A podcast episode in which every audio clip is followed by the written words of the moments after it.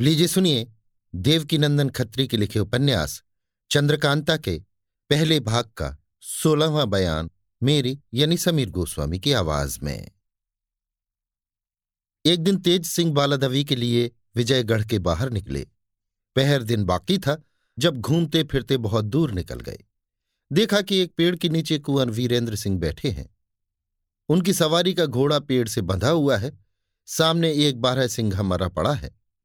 उसके एक तरफ़ आग सुलग रही है और पास जाने पर देखा कि कुमार के सामने पत्तों पर कुछ टुकड़े गोश्त के भी पड़े हैं।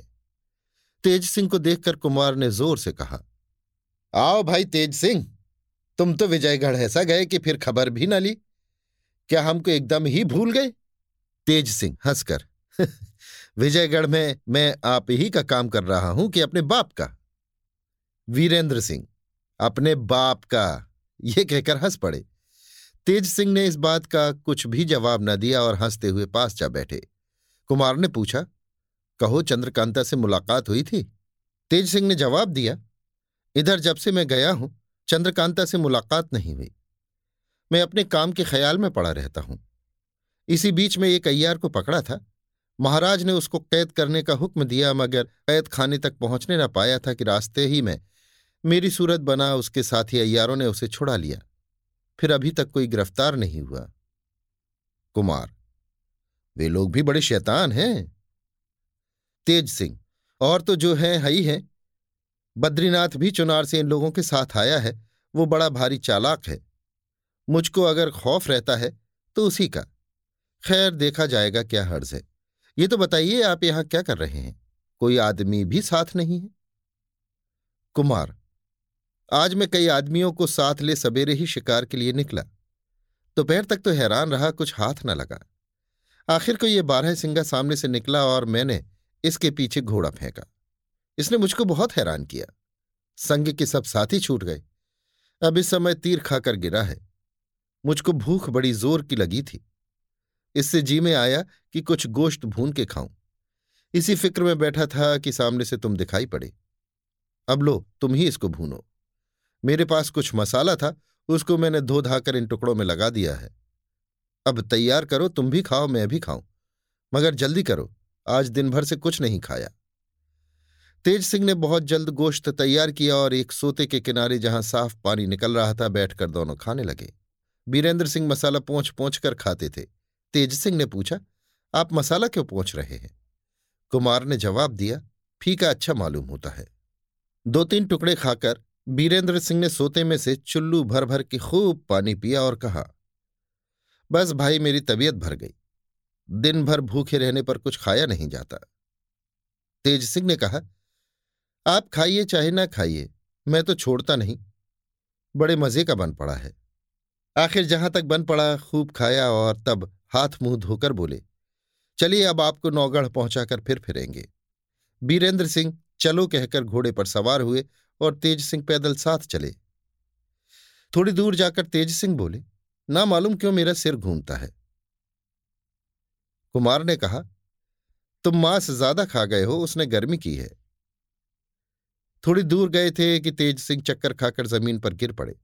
बीरेंद्र सिंह ने झट घोड़े पर से कूदकर उनके हाथ पैर खूब कस के गठरी में बाँध पीठ पर लाद लिया और घोड़े की बाग थाम विजयगढ़ का रास्ता लिया।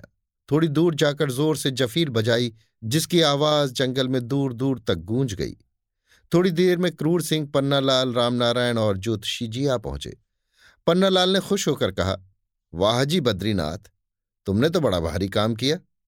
बड़े ज़बरदस्त को फांसा। अब क्या है? ले लिया? क्रूर सिंह मारे खुशी के उछल पड़ा। बद्रीनाथ ने, जो अभी तक कुंवर बीरेंद्र सिंह बना हुआ था गठरी पीठ से उतार ज़मीन पर रख दी और रामनारायण से कहा, तुम इस घोड़े को नौगढ़ पहुँचा दो।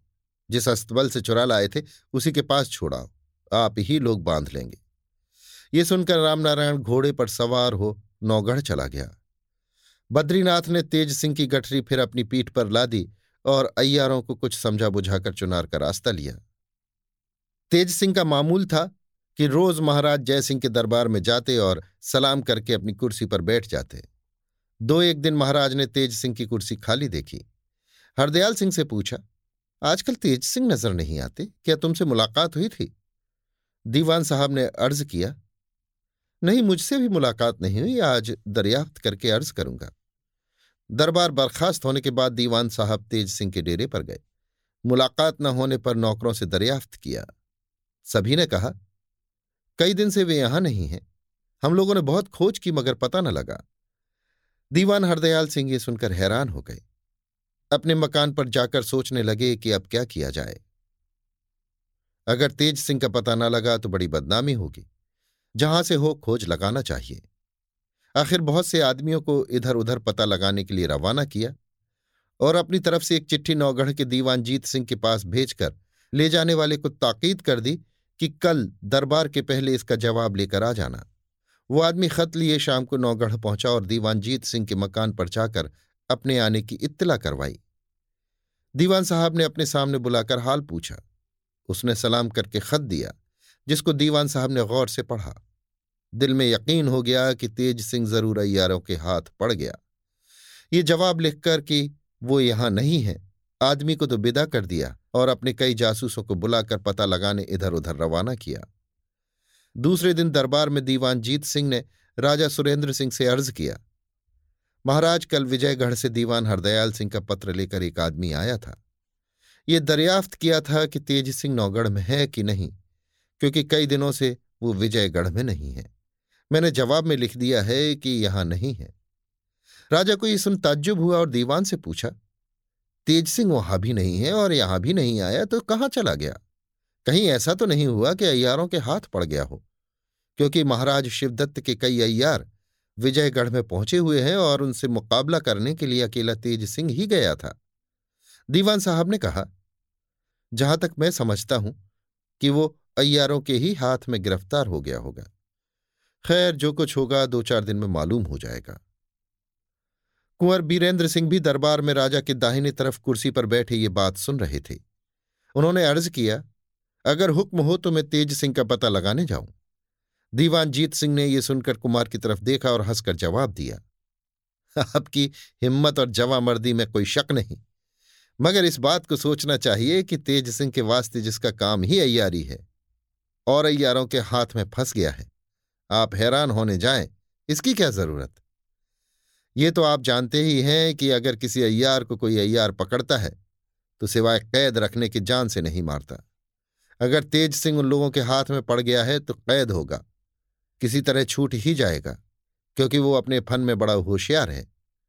सिवाय इसके, जो अय्यारी का काम करेगा, चाहे वो कितना ही चालाक क्यों ना हो, कभी ना कभी फंस ही जाएगा। फिर इसके लिए सोचना क्या? दस पाँच दिन सब्र कीजिए, देखिए क्या होता है। इस बीच में अगर वो ना आया तो आपको जो कुछ करना हो कीजिएगा। वीरेंद्र सिंह ने जवाब दिया हाँ आपका कहना ठीक है।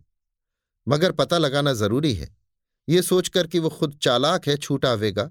खोज न करना, मुनासिब नहीं। जीत सिंह ने कहा, सच है, आपको मोहब्बत के सबब से उसका ज़्यादा ख्याल है। खैर, देखा जाएगा। ये सुन राजा सुरेंद्र सिंह ने कहा, और कुछ नहीं तो किसी को पता लगाने के लिए तो भेज ही दो। इसके जवाब में दीवान साहब ने कहा, कई जासूसों को पता लगाने के लिए मैं भेज चुका हूँ। राजा और कुंवर बीरेंद्र सिंह चुप ही रहे मगर ख्याल इस बात का किसी के दिल से न गया। विजयगढ़ में दूसरे दिन दरबार में महाराज जयसिंह ने फिर हरदयाल सिंह से पूछा, कहीं तेज सिंह का पता लगा? दीवान साहब ने कहा, यहाँ तो तेज सिंह का पता नहीं लगता, शायद नौगढ़ में हो। मैंने वहाँ भी आदमी भेजा है, अब आता ही होगा। जो कुछ है, मालूम हो जाएगा। ये बातें हो ही रही थी कि खत का जवाब लिए वो आदमी आ पहुँचा जो नौगढ़ गया था। हरदयाल सिंह ने जवाब पढ़ा और बड़े अफसोस के साथ महाराज से अर्ज़ किया, नौगढ़ में भी तेज सिंह नहीं है। ये उनके बाप जीत सिंह के हाथ का खत मेरे खत के जवाब में आया है। महाराज ने कहा, उसका पता लगाने की कुछ फ़िक्र की गई या नहीं? हरदयाल सिंह ने कहा, हाँ, कई जासूस मैंने इधर उधर भेजे हैं। महाराज को तेज सिंह का बहुत अफसोस रहा। दरबार बर्खास्त करके महल में चले गए। बात ही बात में महाराज ने तेज सिंह का ज़िक्र महारानी से किया और कहा, किस्मत का फेर इसे कहते हैं। क्रूर सिंह ने तो हलचल मचा ही रखी थी। मदद के वास्ते एक तेज सिंह आया था, सो कई दिन से उसका भी पता नहीं लगता। अब मुझे उसके लिए सुरेंद्र सिंह से शर्मिंदगी उठानी पड़ेगी। तेज सिंह के चाल चलन, बातचीत, इल्म और चालाकी पर जब ख्याल करता हूँ, तबीयत तो मड़ाती है। बड़ा ही लायक लड़का है। उसके चेहरे पर उदासी तो कभी देखी ही नहीं। महारानी ने भी तेज सिंह के हाल पर बहुत अफसोस किया। इत्तेफाक से चपला उस वक्त वहीं खड़ी थी। ये हाल सुन वहाँ से चली और चंद्रकांता के पास पहुँची। तेज सिंह का हाल जब कहना चाहती थी जी मड़ाता था। कुछ कह ना सकती थी। चंद्रकांता ने उसकी ऐसी दशा देख पूछा, क्यों क्या है? इस वक्त तेरी अजब हालत हो रही है। कुछ मुँह से तो कह। इस बात का जवाब देने के लिए चपला ने मुँह खोला ही था कि गला भर आया। आँखों से आँसू टपक पड़े। कुछ जवाब न दे सकी। चंद्रकांता को और भी ताज्जुब हुआ। पूछा, तू रोती क्यों है? कुछ बोल भी तो? आखिर चपला ने अपने को संभाला और बहुत मुश्किल से कहा, महाराज की जुबानी सुना है कि तेज सिंह को महाराज शिवदत्त के अयारों ने गिरफ़्तार कर लिया। अब बीरेंद्र सिंह का आना भी मुश्किल होगा। क्योंकि उनका वही एक बड़ा सहारा था। इतना कहा ही था कि पूरे तौर से आँसू भराए और खूब खुलकर रोने लगी। इसकी हालत से चंद्रकांता समझ गई कि चपला भी तेज सिंह को चाहती है। मगर सोचने लगी कि चलो अच्छा ही है। इसमें भी हमारा ही भला है। मगर तेज सिंह के हाल और चपला की हालत पर बहुत अफसोस हुआ। फिर चपला से कहा, उनको छुड़ाने की यही फ़िक्र हो रही है। क्या तेरे रोने से वे छूट जाएँगे? तुमसे कुछ नहीं हो सकता तो मैं ही कुछ करूँ? चंपा भी वहाँ बैठी ये अफसोस भरी बातें सुन रही थी। बोली, अगर हुक्म हो तो मैं तेज सिंह की खोज में जाऊँ? चपला ने कहा, अभी तो इस लायक नहीं हुई है। चंपा बोली, क्यों? अब मेरे में क्या कसर है? क्या मैं अय्यारी नहीं कर सकती? चपला ने कहा, हाँ, अय्यारी तो कर सकती है, मगर उन लोगों का मुकाबला नहीं कर सकती। जिन लोगों ने तेज सिंह जैसे चालाक अय्यार को पकड़ लिया। हाँ, मुझको राजकुमारी हुक्म दें तो मैं खोज में जाऊँ। चंद्रकांता ने कहा, इसमें भी हुक्म की ज़रूरत है। तेरी मेहनत से वे अगर छूटेंगे तो जन्म भर उनको कहने लायक रहेगी। अब तू जाने में देर मत कर। जा। चपला ने चंपा से कहा, देख मैं जाती हूँ, पर अय्यार लोग बहुत से आए हुए हैं। ऐसा न हो कि मेरे जाने के बाद कुछ नया बखेड़ा मचे। खैर और तो जो होगा देखा जाएगा। तू राजकुमारी से होशियार रही हो। अगर तुझसे कुछ भूल हुई या राजकुमारी पर किसी तरह की आफत आई तो मैं जन्म भर तेरा मुँह न देखूँगी। चंपा ने कहा, इस बात से आप खातिर जमा रखें, मैं बराबर होशियार रहा करूँगी। चपला अपने अयारी के सामान से लैस हो और कुछ दक्षिणी ढंग के जेवर तथा कपड़े साथ ले, तेज सिंह की खोज में निकली। अभी आप सुन रहे थे देवकी नंदन खत्री के लिखे उपन्यास, चंद्रकांता के पहले भाग का सोलहवा बयान, मेरी यानी समीर गोस्वामी की आवाज़ में।